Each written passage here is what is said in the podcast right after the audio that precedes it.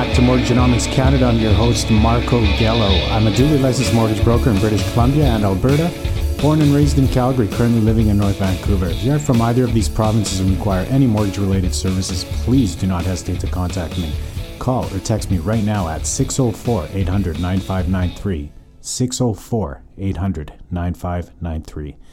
One application, one credit check, and access to Canada's top lenders.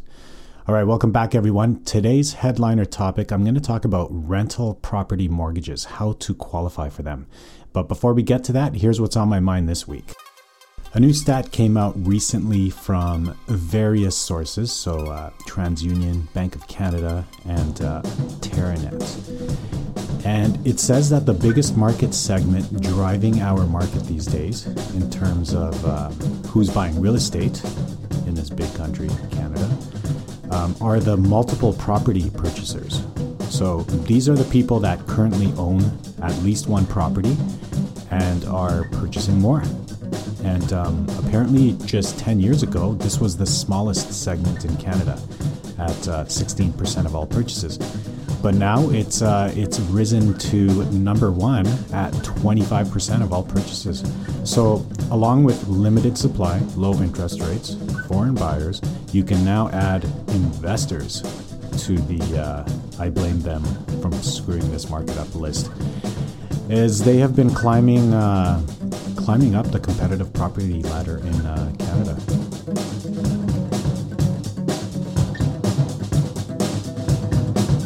I don't know how much to read into this stat and what conclusions to draw from it, but uh, nonetheless, it's how I created my topic for this week's episode rental property mortgages, how to qualify for them. Um, just a short blip on interest rates this week.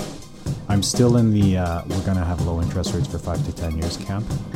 Um, I really think that. This this past week there was some rate activity, but nothing groundbreaking. Uh, but of course, we just graduated from the, the mid one percent range, the low ones, to uh, the mid to high two percent range uh, for fixed rate mortgages where we're at right now. So so sure, yeah, that's quite a jump.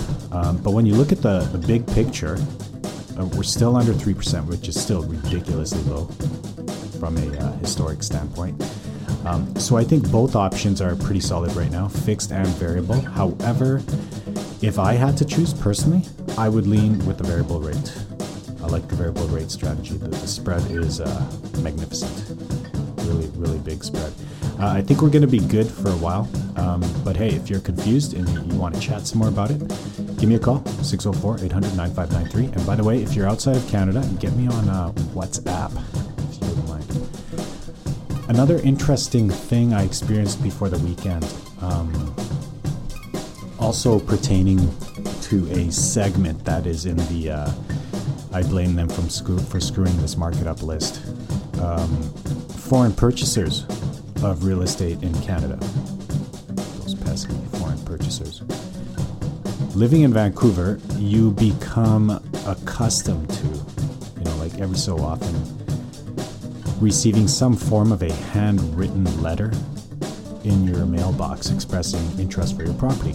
And you know, most of the times it could be a realtor saying that uh, that they've got buyers who are looking to buy on your street, you know, that kind of thing. Um, or sometimes it, it, could be from an actual buyer who's, who's aggressively prospecting for a place like on your street, right, in your community, but mostly from realtors you know, and some some of these things are just silly, right? It's handwritten, but it's photocopied a million times, right? It's, it's like a little brochure, but it looks like it's handwritten. It's, it's but this time, I received an email, and uh, I got this email, and the sender of the email is a Chinese real estate platform that features listings from around the world and advertises them to its uh, 110,000 subscribers that they describe as China's elites.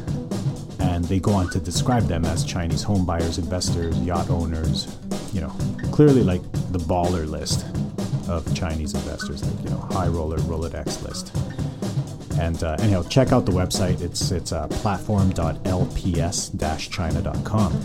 And um, you know, they I got the email. It's like, hey, we're interested in your property and wondering if you wanted to uh, advertise it, uh, list it on on our platform. You know, so so Chinese investors can have access to it. Home buyer, Chinese home buyers and investors can have access to it.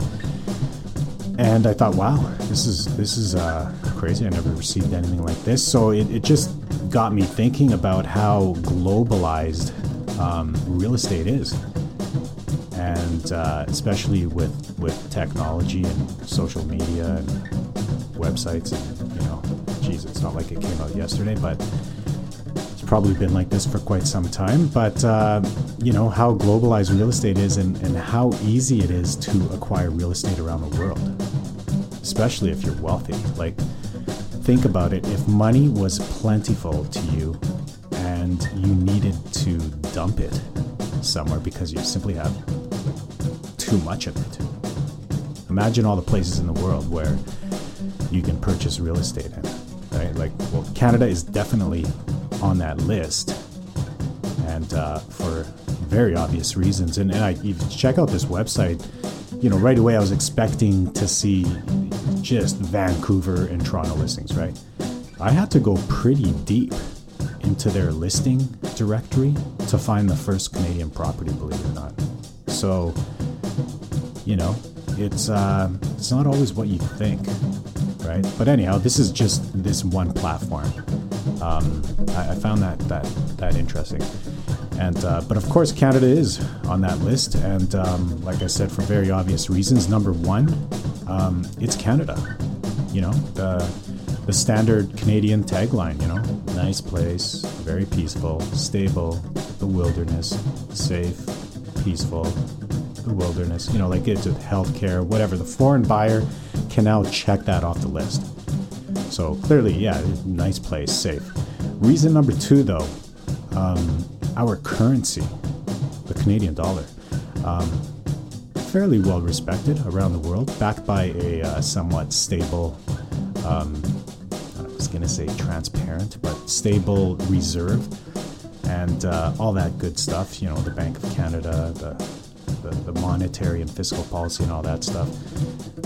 But but hey, it, it's not the strongest and highest value currency on the planet.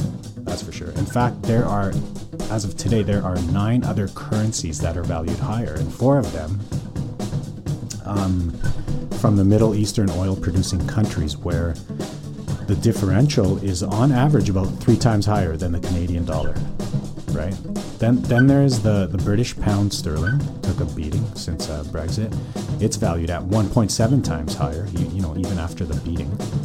Um, the Cayman Islands dollar, 1.53 times higher. The euro, the Swiss franc, and uh, and of course the U.S. dollar, um, our friendly neighbors to the south. All of these key currencies higher and more valuable than the Canadian dollar. Um, then of course there's the anomaly, China, right? The, the mysteriously low valued currency that has a uh, just a monster impact around the planet, including right here in our own backyard, Vancouver and Toronto, and likely everywhere in between. Um, one Chinese dollar is equivalent, uh, Chinese dollar, it's called a yuan, yuan, yuan, uh, is equivalent to 20 Canadian cents. That's it. Yet its impact in the world is evident in almost every single market sector. You name it, they're buying up everything. So it is well known that China strategically maintains a low valued currency for its massive export industry. Of course, the world is made in China, right? So so anyway, add them to the list too, even though their currency doesn't quite add up to a good argument. But my point with all these currency differentials, you can see how attractive our real estate is. It's situated in a peaceful, obedient place. Um, the currency is valued lower than where many of the foreign buyers hail from. Therefore, the price of the real estate is proportionately discounted accordingly. But then there's that one final hurdle, the foreign buyer tax, right? So that's 15% if you're in Toronto and 20% if you're in Vancouver. And then there's a, a, few other areas outside of Toronto and Vancouver, like Whistler, for example, and Kelowna, and uh, the area around Toronto I'm not too familiar with. But generally speaking, it's around these two main centers. Uh, and this is curbing the volume of non resident foreigners from purchasing property. So we, we all know that. That's why these foreign buyer taxes came out to to put a stop to that of what many believed, which uh, you know, which has been documented that it's not really a big factor. But anyhow, it came out. Um, but if you are a temporary resident, okay, with intentions of becoming a permanent resident, as soon as you become a permanent resident, you are no longer on the hook for paying the foreign buyer tax. So, with 400,000 new Canadians arriving with down payment cash, arriving to Canada with down payment cash from various currencies and economies around the world, I don't see any real slowdown coming in our real estate market, especially Vancouver and Toronto. Um, you know what I mean? Just read between the lines, kind of thing. And as soon as you arrive in Canada as a temporary resident, you know, be it through a work visa, student visa, or whatever, the clock essentially starts ticking where you have a period of five years in which you have to reside in Canada for three years to become to become eligible to to become a permanent resident. And once you become a permanent resident, boom, you no longer have to pay the foreign buyer tax. So there goes that hurdle. So I think this is also an underlooked fact that is not being included in the explanation as to how or why real estate prices have been surging in Vancouver and Toronto, especially those two cities, um, in the past decade or, or so, but perhaps in, in other Canadian markets as well. Like th- this has far reaching uh, impact across Canada. And I am not pointing this out to point the finger at yet another group that that may have a surging impact on Canada's real estate market, but just saying, I think it's important to know and recognize. Uh, in the same breath, I can I can also tell you that there are many new Canadians that arrive to Canada, um, you know, with only a suitcase and a dream to one day own a home. And uh, I believe this group far outnumbers the one I just mentioned ones that come with a huge wad of cash and buy some property. And to add the economic boost they bring in terms of filling employment vacancies, we so critically need to keep this economic system churning, churning here in Canada. So, on that point, a good segue to my, my talk on real property, uh, sorry, rental property mortgages. For many new Canadians or existing long established Canadians who are moving from one Canadian city to another or from province to province, um, the pattern of home ownership is generally rent. You know, you rent for the first couple or few years uh, upon your arrival to the new city, new province, new country, and then you look to purchase. And it, it is it is that constant demand that we've had for for the past decade and for the upcoming, I would say, decade. That constant demand for rental accommodation that many investors right now are seeing as opportunistic and are jumping into the market to purchase additional rental properties. And and more and more uh, are jumping in as first time investors. Okay? And uh, uh, this is especially becoming evident in, in, places I know personally in Vancouver, um, where people have accumulated uh, significant equity and uh, wondering what to do with that money. And uh, real estate has always been a good bet, and, and, and quite a few are jumping into the rental market. So they're doing so because the opportunity is there, and it's uh, it is absolutely filling a void as far as housing needs go across the country. Um, it is what it is. There will always be a large number of Canadians that will rent, and uh, having a healthy number of investors is part of the solution to Canada's housing needs. I, I definitely don't believe that they are the problem, that's for sure. Um, but anyhow, we will talk more about this in uh, upcoming episodes for sure. Let's begin and discuss this week's headliner rental property mortgages, how to qualify for them. Hey there. Just wanted to break away from the episode to give you a little background about my brokerage and give you an idea of the team behind me that helps get your mortgage completed without a hitch and on time. The brokerage is called Home Financing Solutions, and it's a franchise of the Mortgage Center, which, by the way, is the pioneer of mortgage brokerages in Canada, established back in 1989. Back then, things were a little different. It used to take weeks to fund a mortgage, and the application process was grueling and labor intensive. But that was then, and this is now. The process of getting approved and into your home or prompt access to your equity is seamless and swift. Absolutely every step of our process features the latest technology to collect, gather, adjudicate, and safely store your information. The end result is speed, service, and quality solutions. But we also recognize that technology is only as good as the human that is operating it. So not only will you experience the best that technology has to offer, you can also expect personalized follow ups from Kelly and Justin, who are valuable members of my team.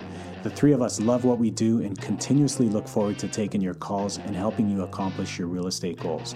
Call or text me at 604 800 9593. 604 800 9593. Or look me up at homefinancingsolutions.ca. One application, one credit check, and access to Canada's top lenders. And now back to the episode. Qualifying for a mortgage when purchasing or refinancing a rental property can get really confusing. Here are the key qualification criteria when qualifying for a rental property mortgage. The minimum down payment to qualify for a rental property mortgage ranges from 20% to 35%, and refinances are limited to 65% of the appraised value. Rental income generated from the property does not necessarily translate into direct qualifying income. $1 of rental income does not mean $1 of qualifying income. It could be anywhere from 50% to 95% of the rental income that is actually eligible as qualification income, and this varies radically from lender to lender. The rental income eligibility is classified as either one of the following two, depending on the lender and type of income either general qualification income or offset income. General qualification income is when the mortgage balance is maintained in the application and becomes part of the overall debt load that needs to be serviced for qualification purposes. Offset income is when the mortgage balance is removed from the application and a positive or negative offset figure is added to the overall application, depending on the lender's offset calculation. Of the two, offset income is more bang for your qualifying buck. There are three types of rental property classifications, and their income qualifying parameters are unique and independent of each other. Rental property classification number one basement suite rental. This is when the mortgage holder resides in the property and rents out the basement suite. Rental property classification number two subject rental property. This is the rental property mortgage that the mortgage holder is currently applying for, either a purchase or refinance. And finally, rental property classification number three existing or standalone rental property. These are rental properties that the mortgage holder currently owns. All three of the property classifications can have unique eligibility criteria for qualifying income allowances. For example, a monthly rental income of $2,000 can either boost or weaken an overall application depending on their respective property and rental income eligibility classifications. All lenders have limitations when it comes to the amount of properties they deem acceptable for a single applicant. For example, one lender may allow for a limit of three properties per applicant, the one they currently reside in, plus two additional rental properties, whereas another lender may allow up to 14 accumulated properties under ownership. Mortgage brokers are a key resource for individuals who purchase rental properties as they have access to multiple lenders with varying qualification guidelines. Check in for more on rental property mortgages in future posts. That's all I got for today. Call or text me anytime if you have any mortgage questions at all, especially if you're in British Columbia or Alberta, as I am licensed to service these specific provinces, and especially if you are from Vancouver or Calgary, as I am very familiar with these markets. And of course, I welcome calls and emails from all over the world for those that are in the process of or have recently relocated or immigrated to Canada from elsewhere. Call or text me at 604 800 9593, or you can visit my website at homefinancingsolutions.ca. Thank you again for tuning into Mortgagenomics Canada. Stay well, everyone. Talk again soon.